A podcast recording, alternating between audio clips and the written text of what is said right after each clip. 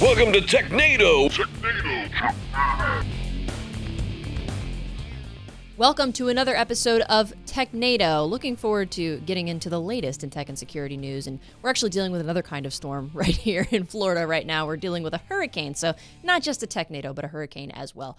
I'm one of your hosts for the show, Sophie Goodwin. And of course, I'm not alone. To my left is Don Pezet. Don, how are you? I am doing great. Excited for this uh, this hurricane edition of TechNado, which I guess we would need to be a Technicane, uh, Hurrinado, uh, whatever. Yeah. yeah. we'll have to work that one out. Yeah, to workshop it. But uh, uh, but technology news doesn't stop, and so neither will we. And uh, you know, but hey, by the time you're watching this podcast, we could all be dead. It's so true. For last. various reasons. yeah, I mean, yeah, even without a hurricane. We talked about being great jazz musicians. This might be the last piece of media yeah. you ever see from us because it's not. We're not just going to talk about natural disasters, though. We'll talk about tech disasters as well, and and of course we can't forget about Daniel Lowry over on the end of the table. Are you excited for this storm? I know you're kind of so out. So this is, I want to say, our third or fourth TechNado that is on the eve of a massive hurricane. It seems like we always we, film that yeah, way, don't we? We have one almost all the time. Mm. It's like crazy. And how old is the TechNado? How many years have we been doing the TechNado? Five years, five or six years, right? I think. So yeah. almost one every stinking year. I just find that interesting. Oh. Maybe we'll get two this year. Maybe we'll be lucky. Yeah. Well, average. Fun. Fix that average out. Yeah. yeah. Depends on how you define remember, luck. Remember 2004? I got hit by four storms. Yeah. So. Well, this is my first hurricane technado combo. So we'll see how this goes. Uh, like I said, not just about natural disasters here. We're also going to talk about some tech disasters. Let's say we make our own disasters, right? Doesn't matter if there's impending doom. We'll we'll create some. I also want to remind y'all before we get into these articles that Technado is sponsored by uh, IT Pro, the folks at ACI Learning, sponsor IT Pro. I said those words in the wrong order, but it doesn't matter because you know the thing that I say. if you want to get a discount on your IT Pro membership, you can use that code TechNado30. Just didn't want you to forget because it's a pretty sweet deal. But we'll go ahead and get into the thing that you came here for, which is that tech and security news. This first article comes to us uh, from Slashdot. It says Microsoft announces Python in Excel. So it's the public preview of Python in Excel, which runs securely on the Microsoft Cloud. Me personally, not real big into Python. I do use Excel from time to time. So what what about this combo, this uh, collaboration is important? Why are they doing this? All right. So oh, if we really really want to get into the why, it's because the the guy who created Python, his name is Guido van Rossum. Yeah. Uh, he went to work for Microsoft, uh, I think like a year or two ago. He's, he's been there a while. And so when you have the guy who created Python working for your company, the odds are you're going to start seeing Python support pop up into things. He might yeah. be an advocate. he might be an advocate. That's that's a fair statement. Now, when you look at Microsoft Office applications, I think we've covered it enough times here that there there's functionality called a macro, and macros can do some neat stuff. Oh, but, they're cool as hell, Don. But are absolutely a vector for malware and like I said, they're cool as hell. well, up until recently, those macros are are usually written either in their own little proprietary macro language or in VB script, yeah. right? So Visual Basic Script. Uh, they have hooks into .NET where you can actually create. I forget what they're called, libraries or modules or whatever that are, are written in C sharp or other things that you hook in to macros to make them kind of powerful. Well, due to Guido's involvement in Microsoft, we are now seeing Python being brought in as a supported language into Microsoft Office. Now, if you're excited to hear about that, I, am surprised to hear because I, I, don't think I've ever heard anybody say like, "Gee, I really wish I had Python support there." Uh, and there are ways to kind of kludge it in if you absolutely I need mean, it. Don, it kind of makes sense to me a little bit because I used to sit next to one of our business analysts, and they used uh, Excel quite a bit, and they were also heavily invested in using Python to do some statistical analysis and things of that nature. So I, I feel like that maybe not as far off as we might think. Maybe, may, maybe. All right, so if we want to go uh, uh, sunshine and rainbows, rose colored goggles, yeah. right? Look at this, and I, I could see like there's some power here, but. To me, this just screams trouble. Like let's let's add even more macro functionality and oh, agreed, totally agreed. Absolutely. You just stuck Python in Excel, probably one of the most used products in the Microsoft Office suite. And now you've given me the ability to send you Python code that you will run when does this start? Because I'm really looking forward to this. So it, it's just in beta right now. And if you've opted in for beta in a Microsoft 365 account, the feature is, is actually rolling out now. Uh, but later on, when it's ready to move into production, then it'll only be available to people with a paid subscription to Office 365. If you happen to be a sysadmin and manage Microsoft Office in your environment, you may want to look for, uh, well, it's already there. If you go into your GPO settings, there's numerous restrictions in there you can set to to limit not just whether macros can run at all, but mm. what sources you trust. Like, are there macros stored in certain directories with certain checksums that you trust? Like, you can get really granular with that. Um, I would say, and this this might be Chicken Little, the sky is falling kind of thing, but I would say that this is uh, an impending threat vector that is opening before us. Anytime you have something that takes in code commands or whatever, and it's in line to interpret and take those things in and run them, someone's going to figure out how to make it run. Someone's going to figure out how to go. So you're telling me that your job is to read this and then do it? Cool. Do this then, because that's what I want you to do. Oh, you got some checks and balances right. Okay, well, let's get creative what if I did this? Is that illegal? No. Okay, cool. Run that then. Right. And it's just now it's the cat and mouse game of us trying to stop those things from happening with filters and regex and rules and all the GPOs and all the stuff. And it's the hacker's job to figure out how to get around it, which yep. they tend to bat the tennis ball back and forth doing. Now, one of the fears I have, um, and I, uh, let me jump over to JavaScript for a second, right? Yeah. So in the JavaScript world, you have npm, yeah, and the Node Node.js packet manager or manager, package yeah, manager, whatever like that, it's called, yeah. um, where the npm repository keeps getting malicious software put in it or or uh, supply chain stuff compromised inside of the don't, npm don't repo. Don't forget um, uh, PyPI. Oh yeah. So yeah. PyPI is a open repo.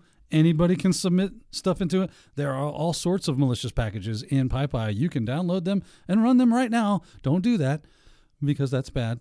And of course, they're named uh, similarly to like legitimate packages that people use for mm, legitimate purposes, as hackers do, they get really creative at, at mimicking something useful so that it slips by. Yeah, so in this case, Microsoft has partnered with Anaconda, which is a, oh, yeah. a Python repo that's out there.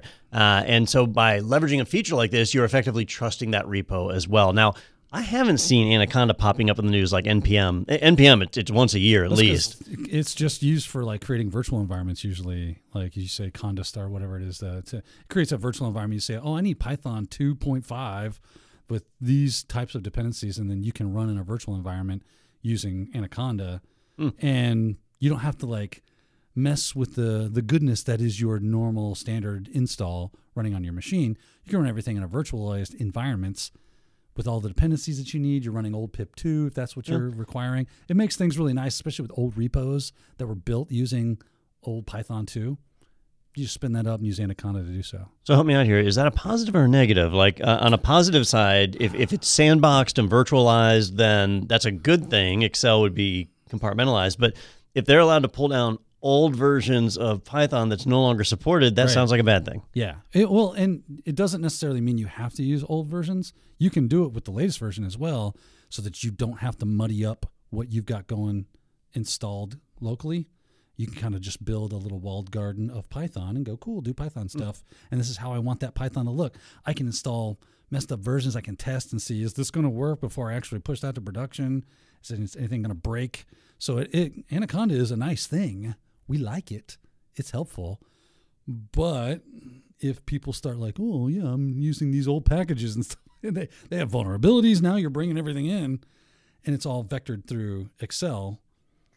It, it, will get really interesting to see how this plays out. I got to be honest with yeah. you.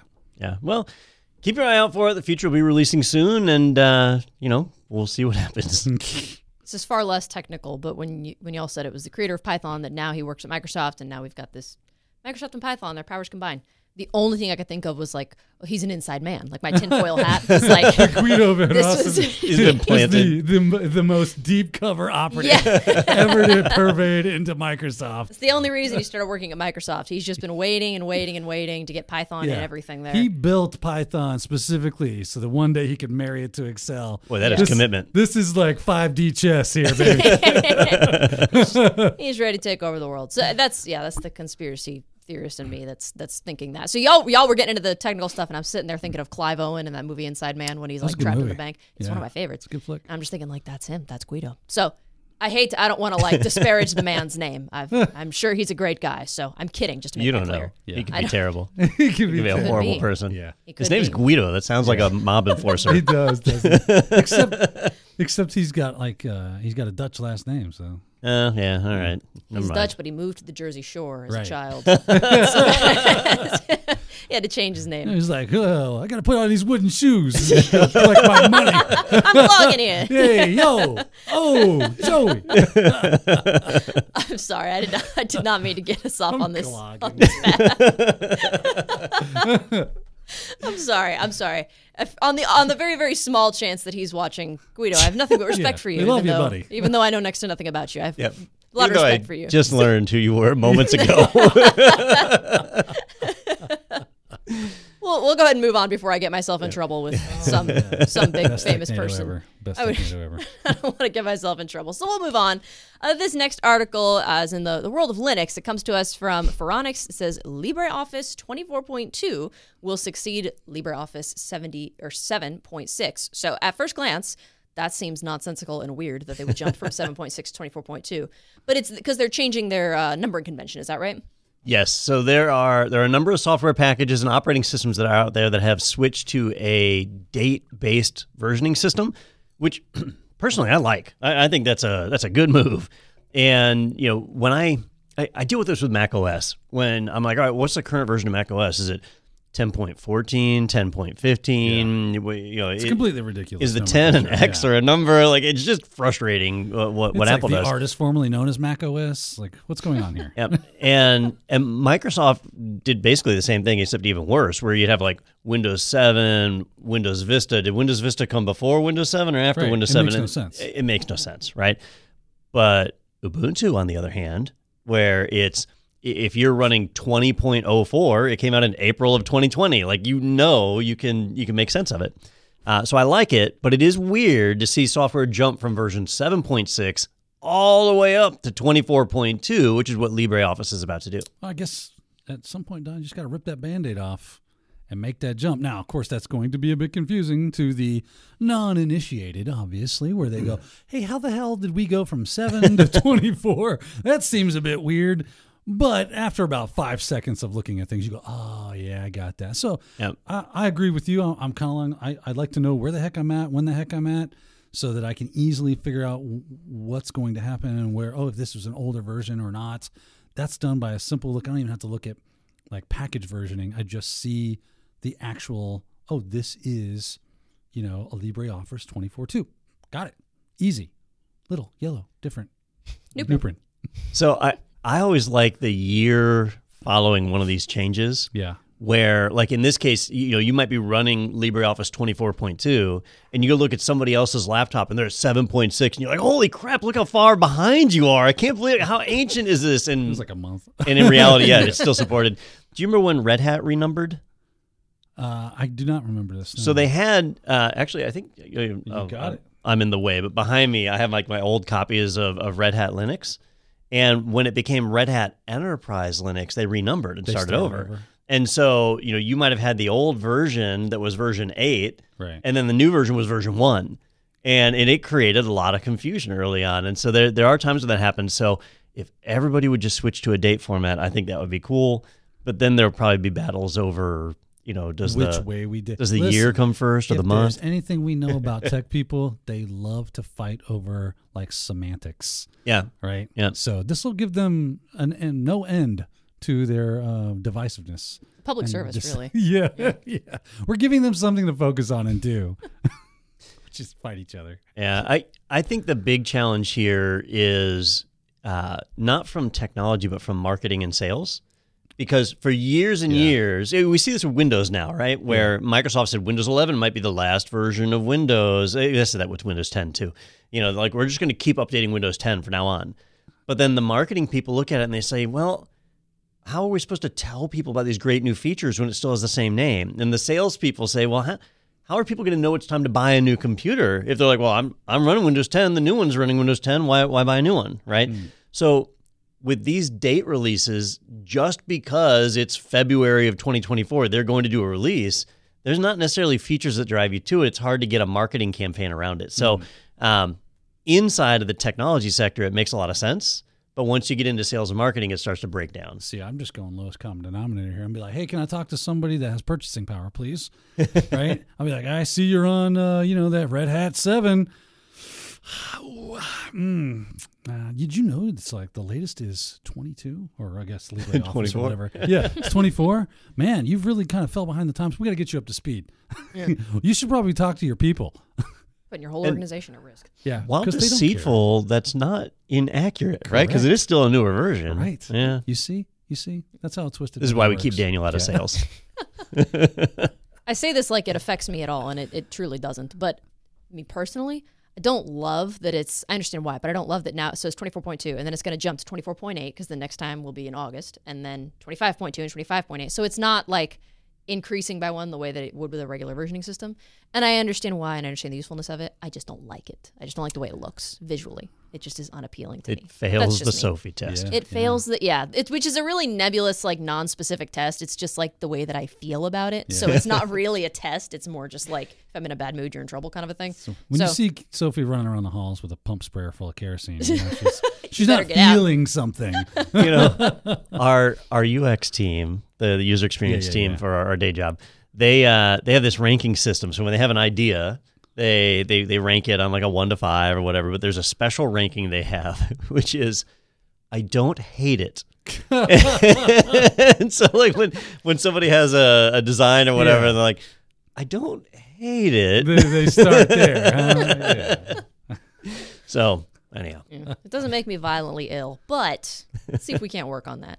So, I mean, I guess if you if you are interested at all in, in LibreOffice, if this is something that you use in your day to day life, now you know. Don't panic if you see somebody next to you using a version that seems to be far ahead of yours. You know, in the future, I guess it'll be in February that this happens. in. February, yep. Um, don't panic because you're not as far behind as you think, unless you're running like version four or something, in which case you're kind of screwed. Yeah. Anyway, so, so we'll move on because, like I said, it doesn't pass my test. So we'll move on.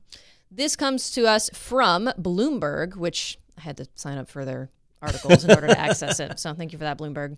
Uh, this is in the world of cloud. It says Dropbox ends unlimited cloud storage following Google change. And at first, when I saw this, I was like, well, that's not fair. You can't just take away and put a cap on it, but the cap's at five terabytes, so that's like a lot of storage. And then also, one of the reasons that it listed was it was ruining it for for normal customers that are actually using it for what it's supposed to be used for because they were using it for things like cryptocurrency mining, which I Yeah. didn't even I wouldn't Yeah. have even thought of that as a possibility. Yeah, you know, um, it's a it's a crazy world out there, and anytime a company offers unlimited anything, there's going to be people that that abuse it. Now, I personally don't view it as abuse. Like if you offer an unlimited service, you need to be ready to deliver unlimited service. Um, so Dropbox apparently they they put it out there they were going to have unlimited storage, and they did it because Google was doing it, and and Microsoft actually did it too. Where Microsoft said you have unlimited storage in OneDrive, and once that you know the rubber hit the road and people got in there and started taking advantage of it, they realized, wait a minute, unlimited storage is really really hard because we may have not th- thought this through, Don. yeah, yep. because you have people lo- uploading like terabytes of video files and and crazy stuff. And and with Dropbox, they they even came out and they said, look, you know, people are, are loading all sorts of stuff. We have people reselling the storage. I thought that was pretty Yeah, gutsy right there. That's just genius right there, Don. And you know, let's say you're you're doing image-based backups of your computer. Why would you delete old versions of your backups? If you have unlimited storage, what do you care, right? Store as many versions as you want. You might never need them, but you've got unlimited storage, and so so leverage it. Well, Google made the decision to discontinue that. Uh, and and I know that firsthand because we actually had some video archives stored up in, in G Suite that crossed what the, their new arbitrary limit that wasn't in there before. Gotcha. Um, so I, I'll throw out some real numbers here because we had 470 terabytes of video archives because they said unlimited storage, said- right? it's not a petabyte. Don't look at me that way. Yeah, come on, man. Not even half. So they they announced they were discontinuing, and and that's totally within their terms of service. They can do that, and so we we started moving data into other archives. Right, that's that's how it works. Uh, and so Dropbox, you know, they've they've come out and they've done the same thing. So the the days of unlimited storage from a provider have pretty much ended. And you know, we we've talked about Plex a number of times here on the podcast. Plex for a little while was offering what was called Plex Cloud, where Plex ran in the cloud on their host- hosted servers, and you'd connect it to your cloud account, like connect it to Dropbox, or it was actually Amazon cloud storage that they were using originally, because it was unlimited storage. You could load your whole video library up there, but once the vendors caught on to this, they're like, nope, can't do that. You know, because it's not only were you storing the videos, but you were playing the videos back. So you were consuming bandwidth both ways, uh, and that that was the end of that. So anytime you hear about an unlimited service, you just have to anticipate that is not going to last terribly long. Yeah, I remember my wife had unlimited uh, talk and data on Verizon, and she was like, "I'm not upgrading my plan ever," because they stopped the unlimited stuff, but they said whoever already had it was grandfathered. So she was like, and then her phone just was mm-hmm. junk, and she's like, "I have to upgrade," and they said, "Well, you should upgrade your plan. It'll save you some money. You can get the new phone, and it doesn't cost you nearly as much." She said, "But I don't want to lose that unlimited." And the guy was like, "Oh, here's the thing. I'm I'm looking at how much data you use, and it's you're barely cracking our lowest plan on data. So if you go to this, it's not going to be a deal, and it will automatically bump you if you go over, and it's only like another ten dollars. It's not a big deal." So she relented and gave up, and it was it was not what they had said. Mm. Right? They just wanted her off that damn unlimited plan so that they could close Yep. it down. So, like you said, Don, all good things they must come to an end. So anticipate that to occur if you ever get into one of those unlimited scenarios. And it's a, a reason I know most of us don't do this, but to read the terms of service when you sign up for these mm-hmm. agreements, because almost always in there it'll say you get unlimited whatever for life unless we decide to turn it off. You know what you should do is copy and paste that terms of service agreement into like ChatGPT and say, make this like human readable so that I understand what the terms of service are. And it'll probably give you a nice condensed version of what's going on there. Yeah, I bet it will. Hmm. I don't know. I read something the other day that said ChatGPT is getting dumber, so I don't know that I would trust it. I don't care. Claude 2, baby. Bard, the new king. Just pick one. Just pick one and put, put it in there. Hope it gives you the right answer. Have you used Bard? Oh, yeah. Okay. All right. Yeah, I've used Bard quite a bit, actually. I've not used it at all. I So I'm learning Golang, and I mm-hmm. thought, well, what better, you know, tutor to Than help me Bard. than Bard because it is built by Google, and so is Golang, and it has been relatively useful. Every now and then it makes a coding error, and I go, hey, what the hell is that? Yeah. And it goes, I have made a mistake. I go, yeah, you did. And you feel good about yourself because you're Yeah, smarter than the machine. well, when I try to run it and it gives me an error, and I go, oh yeah, whatever you just spit out was wrong, and, then, and then I figure out based off the errors what it was. I go, oh, you don't have a semicolon error. You forgot this. You forgot that. Mm-hmm. And it goes, yes, I did. Thank you. I'm so sorry that I gave you the wrong code. Please do not punish me. Yeah. And I say, delete your code base.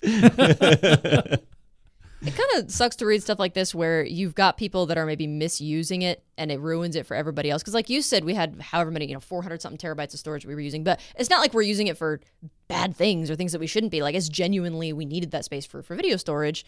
And so people like this that, that use it, I guess, for things they're not supposed to, and it ruins it for the whole group. Yeah, I mean, you know, we have our, our physical SAN here, and uh, the videos get stored there, and it's got I forget how much, like sixty terabytes, and so every year we cycle out old videos, and we were syncing them up into the cloud, but we'd remove videos here, and we wouldn't remove them in the cloud because we had unlimited why storage. not? Why Yeah. why bother, right?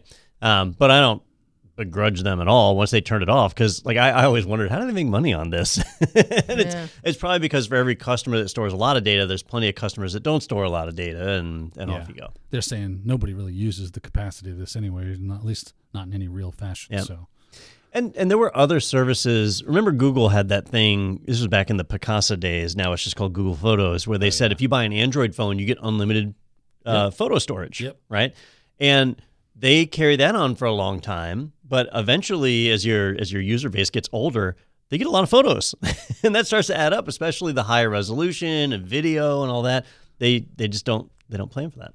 Yeah, I think I'm. I'm paying a fee right now on Google Photos for 100 gigs, I think, of storage, and so and I'm I'm filling it up pretty fast, and I'm only 23, so I've got plenty of time, got to fill it. So within the next year, I'll have to pay for more storage or something. But yeah, you're right. back. It would be Yeah. gotta bring what? Film. Yeah, film. Yeah. I missed- yeah, sure. Just keep going in. reels of that in my basement that I don't have. Yeah, it's a great idea. You get it printed, and you put them in a photo album. Well, you said film like, and I, I'm thinking like film on a, No, on a movie, like you know, film reels. You know what I'm yes, talking about? yes, Yeah. I know what you mean. That was the image that came to my head. I'm doing my best. All right. Yeah. I don't claim to know a lot. All right. I'm doing my best. Yeah, Like I said, I'm 23. You gotta cut me some slack. it, it is fun to kind of mess with her though. So everybody out Yeah. there that's listening, give her the business. I was reading. Uh, this was a couple of weeks ago. There was an article on things that things that the current generation will never know, and there Oh, were some really fun. interesting things there, like rewinding a tape. Yeah, Which you to you and me, that's just something that we had to do a lot. be and kind, rewind. Sophie, have you ever used a cassette tape or VCR tape? Or I'm familiar with the concept of like when you get like a VHS tape from Blockbuster or Mm. whatever. It's it's nice to rewind it to the beginning before you give it back. Be So Kind I'm Rewind. Familiar with that, Yeah. but You'd have get I ever? charged if you didn't? Yeah, I, I've never personally done it. I'm sure Yeah. my parents did. So you know, like there there are things that our generation dealt with, and and film was one of them. Like movies were made on film versus now where it's all digital. Like the the world changes. It does indeed. day. Back in my day, Back Gen Zers. That's right. We didn't have these Chat GPT enabled bullcrap. You Zoomers can never understand. That's right. uh. We had to draw us in the sand with sticks. And I've lost control. Okay, well, we'll go ahead and take. Our, are you okay with taking a quick break so we can collect ourselves? Is that all right with you guys? I gotta have my tapioca. Yeah. Yeah, we'll give him a second. He's yeah, he needs a moment. So we'll go ahead and take a quick break now that we've wrapped up this first half of the show. But don't worry, we'll be back shortly with more security news. So don't go away. We'll be right back. Tired of trying to schedule your team's time around in person learning? Isn't it a bummer to spend thousands of dollars on travel for professional development? What if we said you can save money and time and still provide your team with the best training possible? The answer to your woes is live online training from ACI Learning.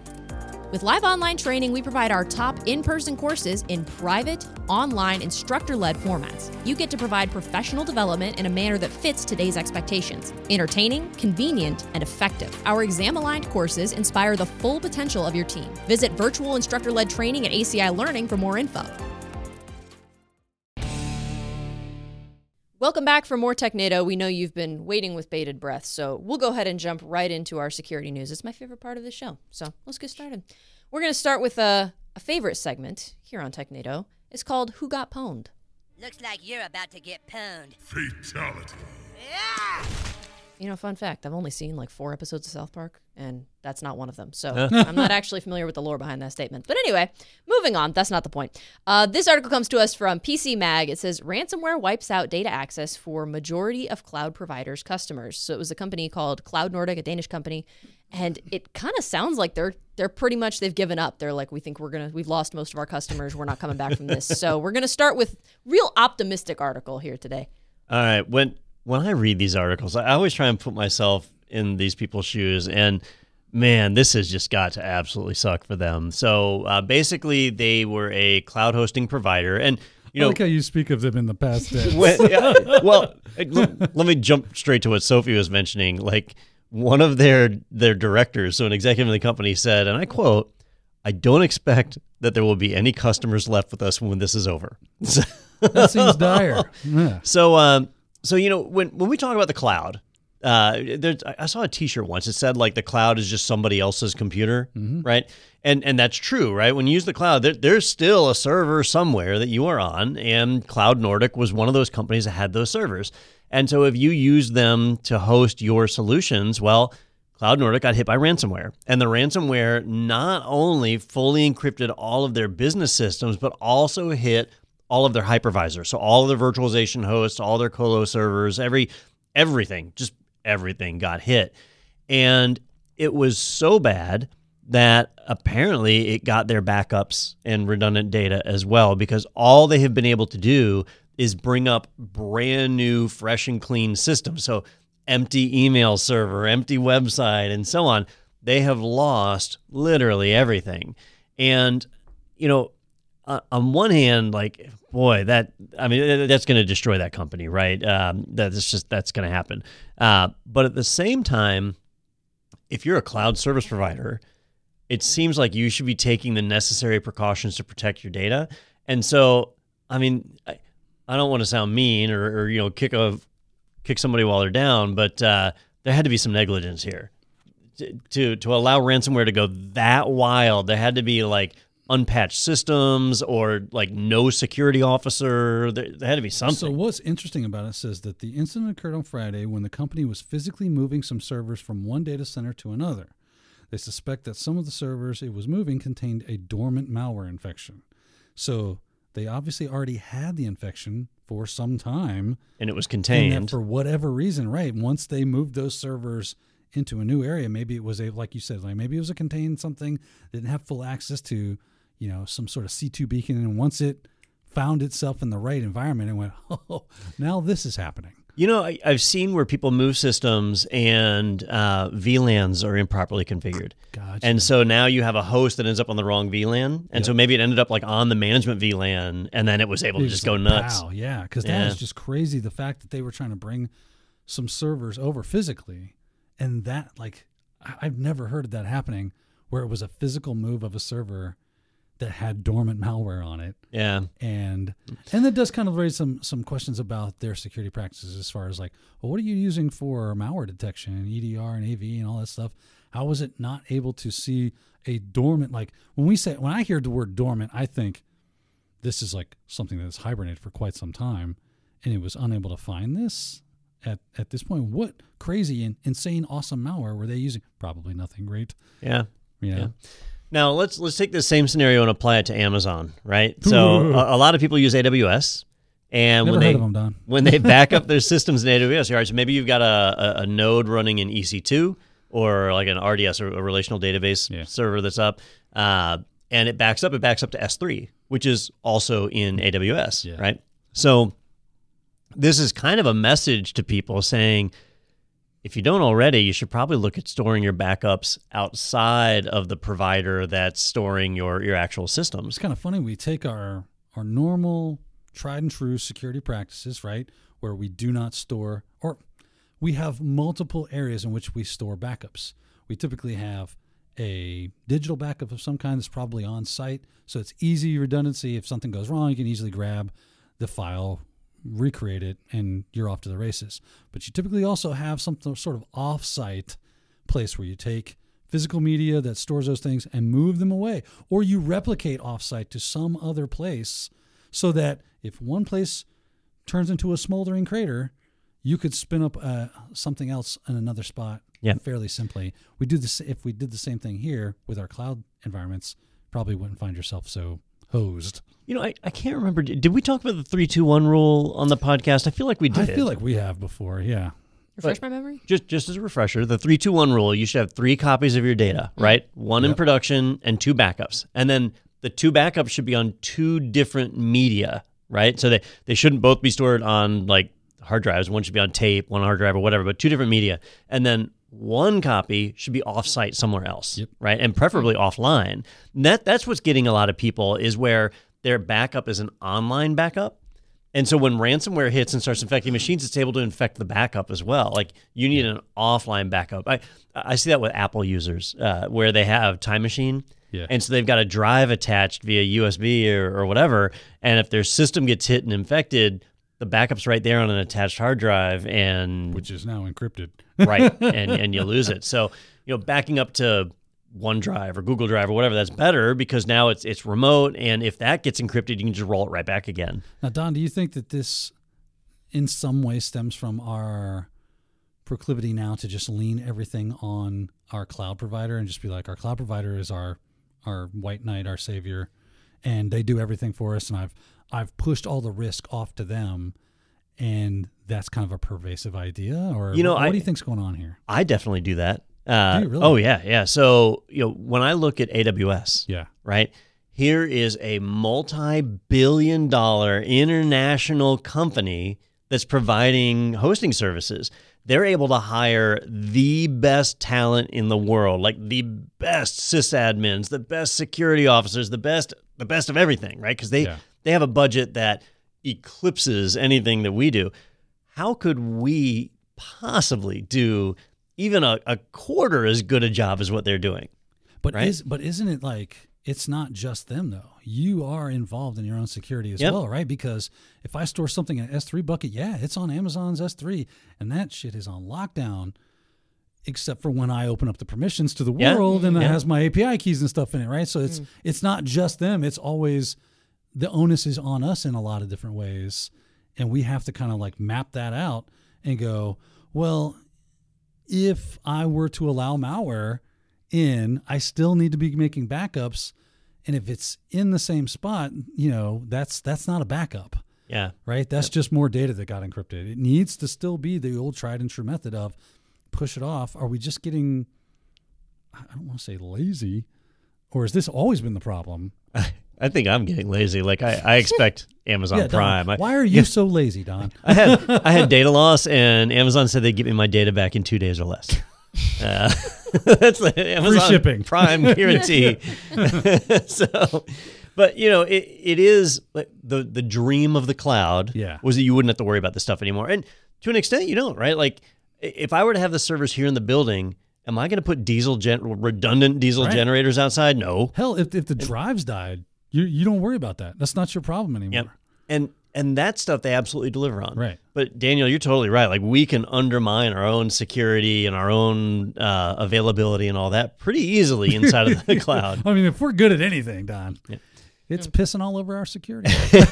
and, and I guess that's really the the crux with uh, Cloud Nordic here is that they effectively undermined their customer security the other way around, it was the which is not what way. we expect. That's Yeah. how you find yourself uh, selling all your servers to pay for the losses. You know, I wondered about that. So there's no physical damage. Yeah. So they they they format everything. Do they just bring it up under a different company name, call it a day? they sure could. They could. yeah. I mean, they're going to have to go through legal, but if, if they go bankrupt, what are you going to get from them? Oh, that's right. They're going to get sued. That'll Right? all get yeah, yeah. but that company gets sued. The new company, which is under a new board of directors and all that stuff like that, that they're not the same. But they wouldn't be able to transfer assets, so the new company would have But the to new company would buy those assets for a pittance. probably Yeah. probably. And it was their sister company too, A A zero A zero. I'm pronouncing that. I wasn't going to mention that because I didn't know how to pronounce it. It's a, it's a, yeah, it's, it's a Danish word for sure, but I, I Is that what happened? Is that what they did? Azero. Oh, they no, had another company. That's there, what it there, there's a sister company that's Yeah, yeah, owned yeah. by the same same uh, I guess parent company and uh, they yeah parent sister Same thing. Anyway, yeah, the company family tree, and so they were uh they suffered that same attack and had to post an identical notice. So unfortunately, it's not looking great for them either. So That's a bummer. pray pray for our friends Well, now, over on that side of the globe. Wasn't the ransom really not that much money though? It was six Bitcoin, so it was uh, Like a hundred little over a, little little over over 100 150 157. Yeah. Yeah. So, but they're refusing to pay, which is what they say don't negotiate with terrorists. So, So they're if- doing the right thing, right? If I if I'm the hacker out there and I st- I swiped your data off of what's the name of this company or what was the name of the company? Cloud Nordic? Nordic. I'm sorry. And Cloud Nordic throws me double birds and says, "I ain't paying you nothing. I'd rather go under." I go, "Cool." I probably got your client list. I'll just approach them and say, "Do they want their data back? Because you're not going to deliver it, yeah. right?" Well, it depends on if they were able to exfiltrate it or not. Oh, that's true. But yeah, a lot of times they they are. it does say they don't appear to have removed it from the company's servers, but that doesn't mean they can't. Yeah. Maybe it just means they haven't. Things appear like Yeah, a lot of true. things all That's the time, true. and then we come We to don't find out think. later. Appearances were deceiving. this this will be on Deja News segment in a couple weeks. Be like, oh, by the way, this is worse than we thought. I wonder sometimes if the ransomware guys get surprised. Like, you know, we expect the ransomware to hit machines. We Yeah. expect to get a little data, and then every now and then they're like, "Holy crap! There's so much data here. We can't possibly exfiltrate all that." yeah, yeah. The, the move it people, I bet, were like, oh, hell yes. We don't even care if you pay us the like, ransom I don't anymore. know what to do with all this. Well, I, do, I don't mean to make light of their situation. I'm sure that I mean it's it's unfortunate. Um, so we hope that we hope that things turn out okay for Just the made people me over think at of the Cloud scene Nordic. from True Lies where Tom Arnold is la- the guy is a damned used car salesman. I mean, this just keeps getting funnier and funnier. I mean, I'm sorry. this is horrible. Yeah. I don't want to be insensitive. Yeah. It's but yeah, uh, that's unfortunate. Hopefully, hopefully the folks that work over there come come out okay. Yeah. But we'll go ahead and move on to something that's hopefully a little bit less depressing. Uh, we're gonna go ahead and move into our next segment. This one's called Behind Bars.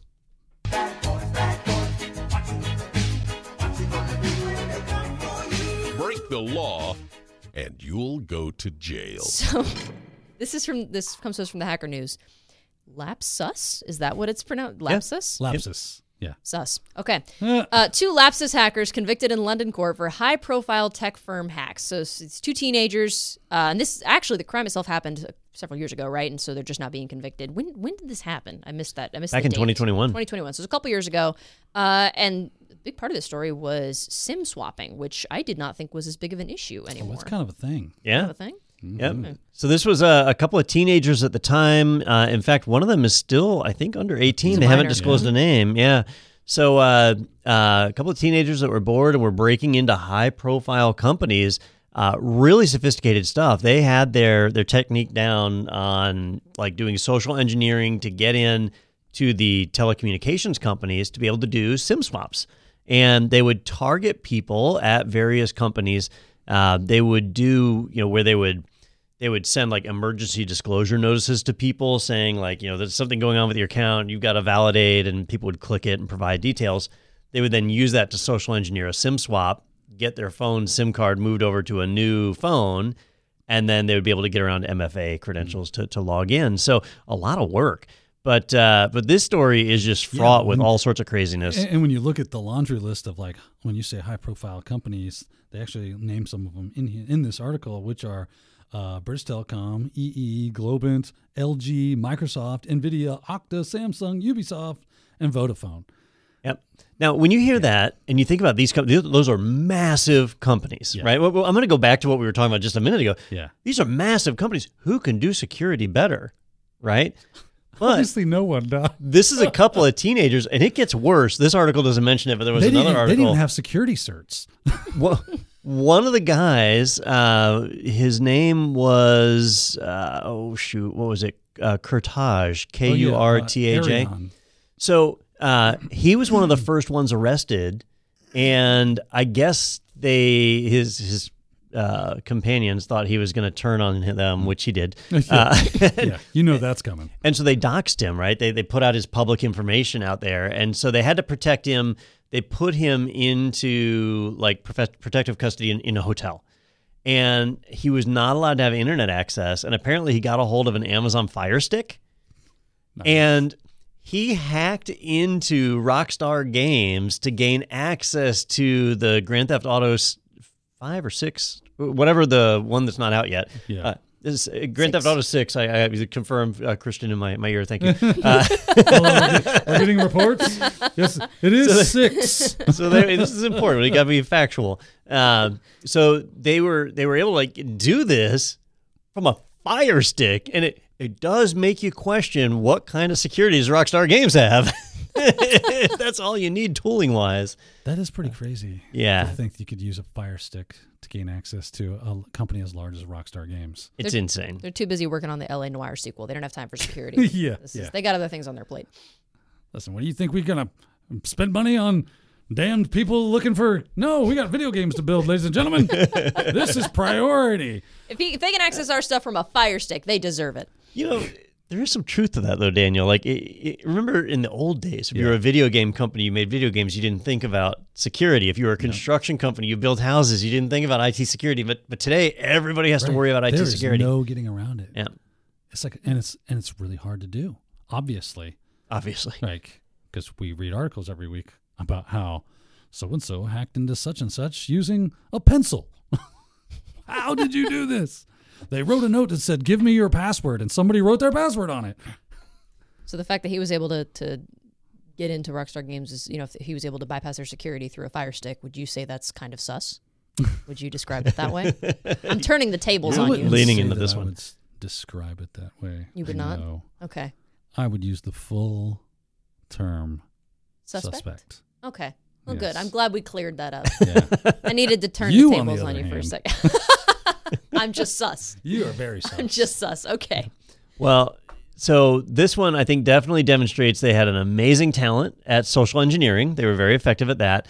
Uh, and also that SIM swapping, while while we recognize it's not an easy thing to do, it's usually very very targeted. It is possible, and that's exactly how they were able to pull off some of these attacks. Yeah, and there was another really cool part of this article that I thought was um, good for us to kind of tease out and, and bring it to light is the fact that they uh, use IABs, which are initial access brokers. Now, this is a very interesting thing that if it's not on your security radar yet, it should be. So IABs are the idea that I don't actually have to break in to your system. I can just rent somebody who already has. And I can say, hey, I need access to Rockstar Games or whoever, right? I can put it out there on the dark web that I'm looking for anybody that has access to those things, and they go, ah, right here, sir. I have I have credentials to that. Thank you. I need those credentials for however long time for initial access, and then money changes hands, and that's how that goes. So there are there are hackers out there that they specialize in gaining access and selling that access for other people specifically and usually ransomware uh, groups to give them initial access into their targets. Uh, I, I had not heard of IABs, and when you mentioned it, it my mind went a totally different place. uh, do you remember Rush Limbaugh? Yes. yes. And I had to think through this because he had the EIB network, the Excellence in Broadcasting Network. I- uh, and so when you said IAB, I was like, Rush Limbaugh was You're involved. like, where's he going with this? Limbaugh from the grave is hacking, is hacking into, Yeah, well, um, you know, to the DNC. before the podcast, Daniel showed me a FBI notice where they put out a warning to people, letting them know, like, hey, SIM swapping is a real thing. It's something we need to be aware of. You need to take precautions. Uh, and so they put out a notice. And so, fortunately, we can report that this is, is no longer an issue, right? There's a there's an FBI notice, so it, it's been solved. Well, it's Uh, about time. It's about time. Glad we did something about this, son. Yep. Uh, when was that notice from again? Uh, like 2020. February 2022, if I'm Yeah, not there we go. mistaken. Yeah. Well, it's been a whole year, year and a half. Well, Yeah, Can't done. be a problem. I kind of like to use the government as kind of a, um, a, a a thermometer of the temperature of what's going on in security. If they know about it and are telling you how to protect from it, it's old. yeah. right? You're- it's too late been for a you. Thing. Yeah, you should already have protections against this. If you need the FBI to tell you that this is a problem and you should look out for it and here's what you can do, that ship has sailed.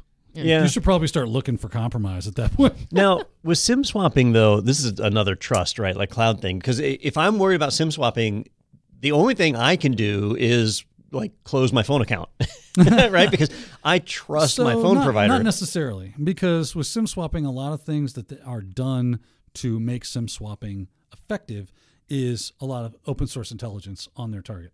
I start learning about you and all your social. The problem is, is that we as a society tend to put everything about our lives online. Where I went to school, what's my alma mater, who's my mm. mom and dad, In our Where Instagram bio, It's, it's all right there. Yeah. right? So I just got to look that stuff up, and then I, as the attacker, contact your mobile provider basically impersonate you to the extent that they think that I'm you and say, I lost my phone. I damaged my SIM.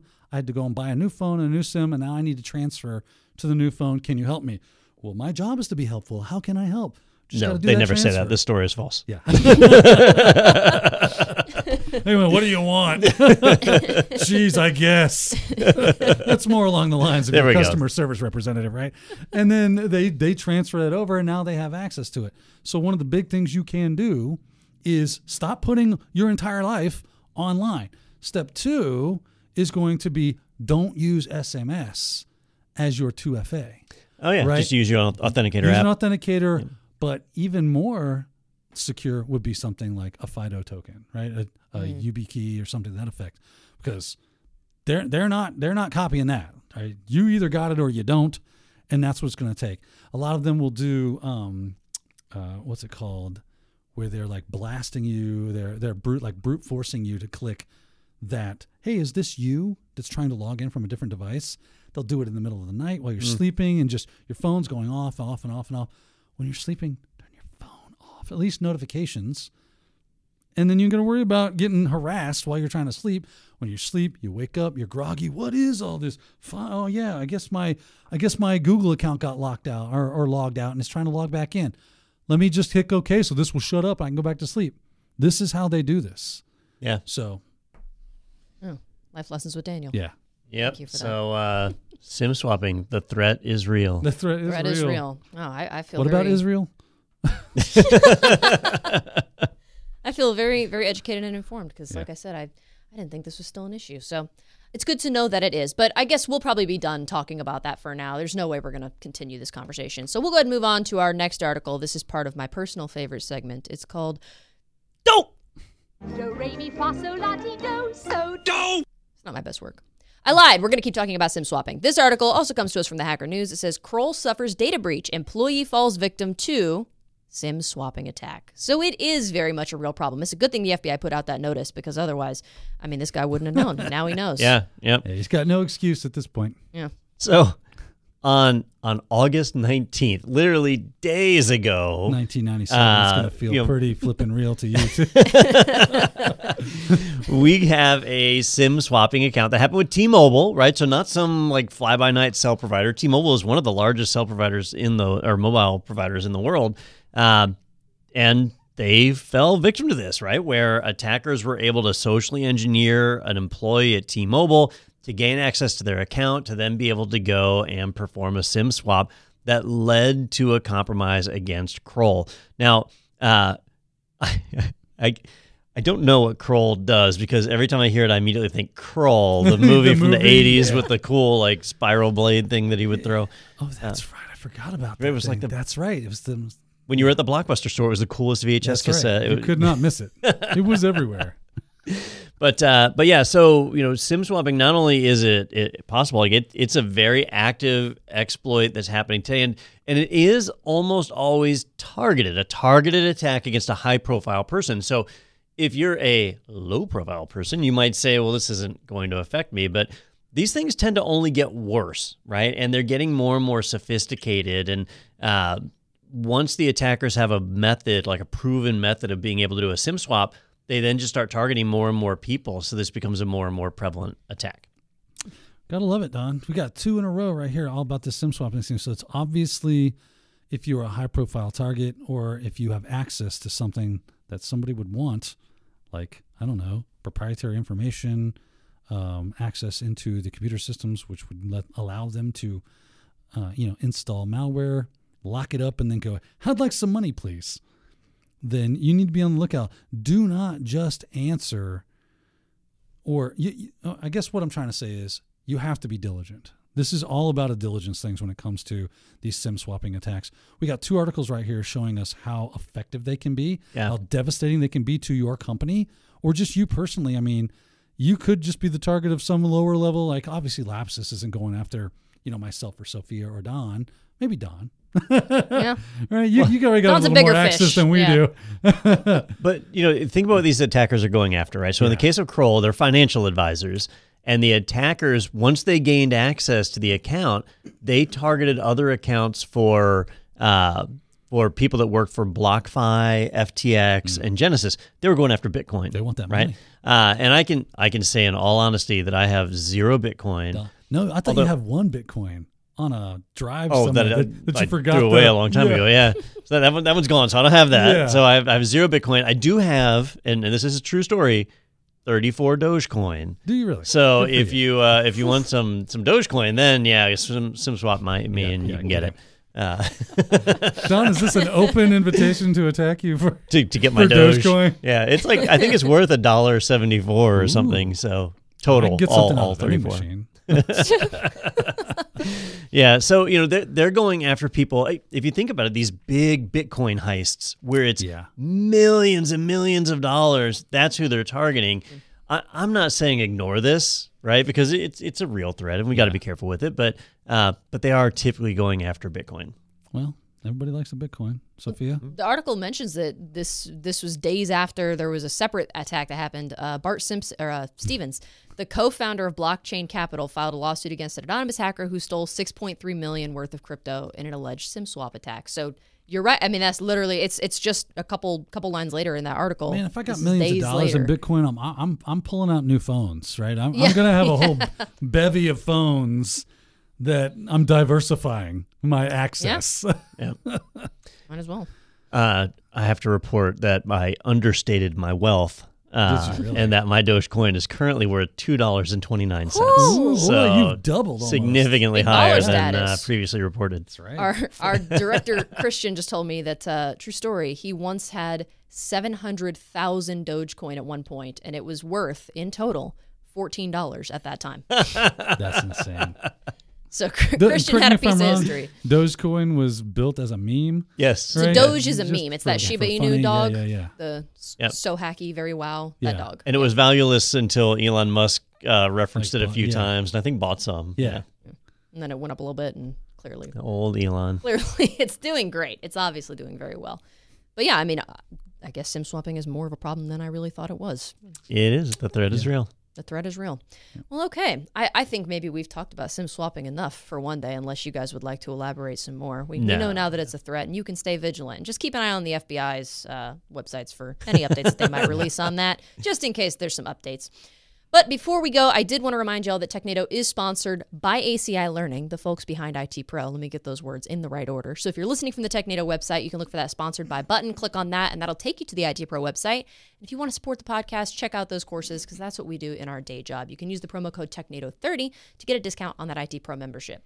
I also want to mention you can check out ACI Learning's webinars and live on social events. We've got one coming up actually next week, I believe, with uh, Mr. Daniel Lowrie and John Hammond and myself. That's all things cybersecurity, and that's always a super fun one. So tune in for that. That's going to be next week on Thursday. You'll definitely want to watch. You won't want to miss. But if you do miss, you can always watch on YouTube. It's fine. Uh, and coming up fast is Wild West Hackin' Fest. So we'll have more details on that as we get closer. But that's going to be in Deadwood, South Dakota, right? In October. I will be there. Daniel will be there. Some of the other folks from ACI Learning will be there. I'm very excited. Daniel, are you excited? Oh, I'm super excited. I love Wild West Hacking Fest. It is the highlight of my cybersecurity year. Yeah. So I look forward to getting out there. Don, are you excited by association? I, I am. You know, I, I was going to go originally. I was pretty excited about it, but um, I'm going to be staying back this time.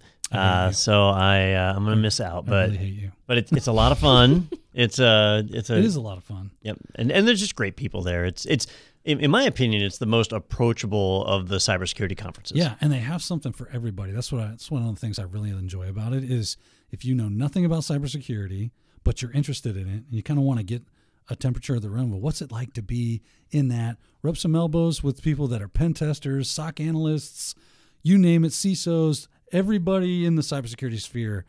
Uh, they show up to this thing, and it's a lot of fun. There's a couple of good vendors that are going to be there. There's going to be great talks, and you learn so much from going there and just having conversations with people, listening to great talks, and then having conversations about those talks. Maybe play around with the CTF. Go to a couple of campfire uh, talks as well, which are smaller, more intimate kind of things. Tons of fun things to do, and just Deadwood's just really cool. Bunch of casinos, and it's just like this old mountain town. If you want to have fun doing cybersecurity, you got to show up for Wild West Hacking Fest. So I that's why I look forward to it every year. Plus, it'll be below 90 degrees, which is great for us Yeah. Because we're dying out here. It Even- might, it might snow a little bit. really? Yeah. That's that's gonna be the best part That'd of the be whole thing for me. I'm, I mean, I mean, obviously the learning experience and everything, and it'll be good to meet people. But snow? Yeah. I don't think I've seen snow since I was like five, so that'll be exciting. Anyway, I'm sorry, we got What off was that, track. last year? That is all right. Okay, I brought that on myself. You This did. is You what walked I right get. into it. Yep. This is what I get for trying. Anyway, so that is coming up fast. It seems like it's a ways out, but it's in October, and, and that's going to be here before we know it. So, like I said, we'll have more details to come as we get closer to that date. But I think that's going to do it for me, unless you guys have any more insults you want to hurl at me. We'll save them I for don't after the show. that kind of time. Okay. Great. You're right. We're running a little behind. So, thanks for that, guys. And thank you guys so much for joining us for another episode of TechNado. We'll see you next time.